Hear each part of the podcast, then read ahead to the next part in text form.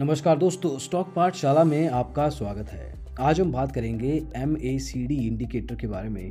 देखेंगे कि इसके माध्यम से मार्केट के चरणों को कैसे फ़िल्टर करें। M A C D indicator की फुल फॉर्म है मूविंग एवरेज कन्वर्जेंस डाइवर्जेंस। इस पे अलग से पॉडकास्ट हमने बना रखा है हमारे स्टॉक पाठशाला चैनल पे।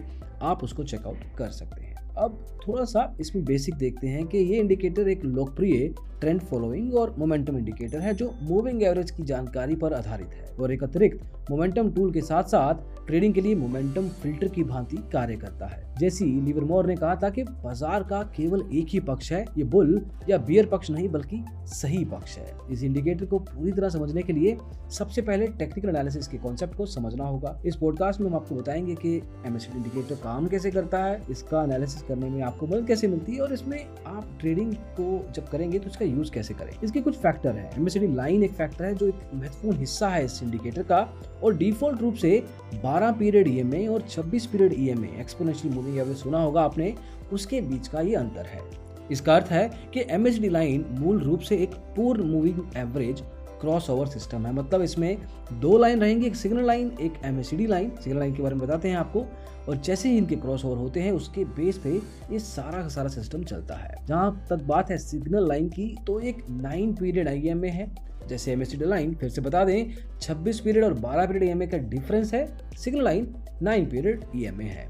कुछ मूल बातें होंगी एम इंडिकेटर की, जो आपको पता होनी चाहिए। ट्रेंड को फॉलो करती हुई एंट्रीज का इससे पता लगता है और जब तक मोमेंटम का अंत नहीं होता, ये ट्रेंड में बना रहता है। ये आमतौर पर विशेष रूप से दो एमएसीडी सिग्नल लाइन होते हैं, जिसके बारे में इस पॉडकास्ट में आपको बताया जाएगा। पहला है एमएसीडी लाइन क्रॉस ज़ीरो देखिए, इसमें एक तो सिग्नल लाइन है एम लाइन है, एक ज़ीरो लाइन भी रहता है। जब 12 ई नीचे या ऊपर से 26 ई को पार करता है तो एम भी ज़ीरो पार करता है। जैसे कि पहले बताया गया कि एम स्वयं ही केवल एक लाइन में खुद का moving average cross over system है। फिर है सिग्नल लाइन का। ये हम देखते हैं कि एमसीडी इंडिकेटर की दो लाइनें एक दूसरे से दूर हो जाती हैं। इसका अर्थ होता है कि मोमेंटम बढ़ रहा है और ट्रेंड स्ट्रांग हो रहा है।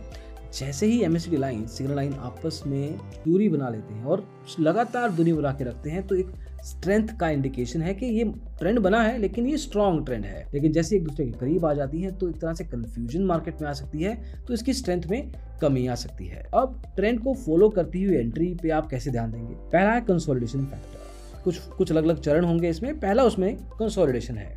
अब इस रेंज के दौरान दो एम लाइनों के साथ बहुत करीब हैं और ज़ीरो लाइन के आसपास जब ये मंडराते हैं तो आप देख सकते हैं ना तो इसमें मोमेंटम है, ना इसमें कोई इंडिकेटर आपको मजबूती बता पाएगा और ना ही इसमें कोई ट्रेंड है। अब जैसे ही एक लाइन कंसोलिडेशन की तरफ़ एम एस लाइन तेज़ी से सिकुड़ता जाता है तो ट्रेडर नए ट्रेंड के शुरू होने के लिए ब्रेकआउट का इंतज़ार करते हैं। तो एक तरीके से जैसे ही ब्रेकआउट होगा दे कीप ऑन वेटिंग इंतज़ार करते हैं। इनकेस ब्रेकआउट होता है तो यहाँ पे वो ट्रेंड दोबारा कर सकते हैं, नहीं तो कंसोलिडेशन फ़ेज़ में चला जाता है मार्केट दूसरा है अप ट्रेंड अब ये लाइन एक तरीके से जब ई एम छब्बीस नीचे से ई एम बारह को पार करती है तो दोनों लाइनें एक दूसरे से अलग हो जाती हैं ज़ीरो से ऊपर मूव करती हैं।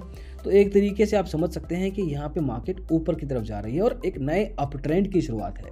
उसके बिल्कुल उल्ट डाउन ट्रेंड भी हो सकता है जहाँ पे दोनों लाइनें नीचे की तरफ़ जाना शुरू कर देती हैं। इसे मार्केट रिवर्सल भी कहा जाता है।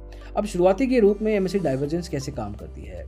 अब एमएससी डाइवर्जेंस एंट्री एग्जिट के बाद शुरुआती ट्रेंड का पता लगाने और एनालिसिस करने का एक अच्छा तरीका है। आप जो भी एप्लीकेशन यूज़ करते हैं ट्रेडिंग लेवल पे उसमें आपको चार्ट्स मिलेंगे, उसमें एम इंडिकेटर को आप चूज़ करेंगे तो आप देखेंगे कि लंबे समय तक कीमतें धीरे धीरे कम होती जाती हैं कई बार। और उसी समय एम उच्चतर चली जाती है और ये दिखाती है कि स्लो ग्राइंड के पीछे कोई मजबूती सेलिंग लेवल पे नहीं आ रही है। अचानक मूविंग एवरेज के ऊपर प्राइस टूट गया, जबकि एम लाइनें ज़ीरो लाइन से ऊपर चली जाती हैं और आगे चलकर अलग हो जाती हैं। अब यहाँ पे भी एक अप ट्रेंड का सिग्नल मिलता है। ऐसे बहुत से आपको सिग्नल मिलेंगे। एमसीडी हिस्टोग्राम एक और इंडिकेटर है जो आपको और अच्छे तरीके से डायरेक्टली बताता है, जहाँ पे आपको लाइंस देखने की भी ज़रूरत नहीं पड़ती। लेकिन इसके कुछ लिमिटेशन भी हैं। डाइवर्जेंस अक्सर एक संभावित रिवर्सल का सिग्नल देता है, लेकिन कभी कभी झूठी सकारात्मकता भी पैदा कर सकता है। दूसरी समस्या यह है कि डाइवर्जेंस बहुत ही रिवर्सल का प्रोडिक्शन करता है, लेकिन कई कई बार ये रिवर्सल एक्चुअल में होती नहीं है। इसके अलावा मोमेंटम में मंदी के कारण एम अपने पूर्व चरम से दूर हो जाएगा। जैसे कि अधिकांश इंडिकेटर के साथ हम आपको बताते हैं कि एक ही इंडिकेटर के बेस पे आपको एनालिसिस करके ट्रेडिंग में डिसीज़न नहीं लेना, आपको मल्टीपल इंडिकेटर्स का इस्तेमाल करना चाहिए, उसके बाद ही अपने डिसीज़न पे, अपने फैसले पे पहुँचना चाहिए।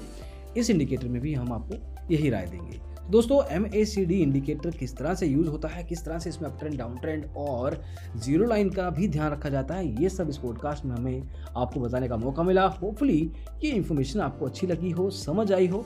ऐसा है तो उसको लाइक कर दीजिए और अगले पॉडकास्ट में हम जल्दी ही मिलेंगे नए इन्फॉर्मेशन पॉइंट के साथ। Thank you so much stock Pathshala को सुनने के लिए शुक्रिया।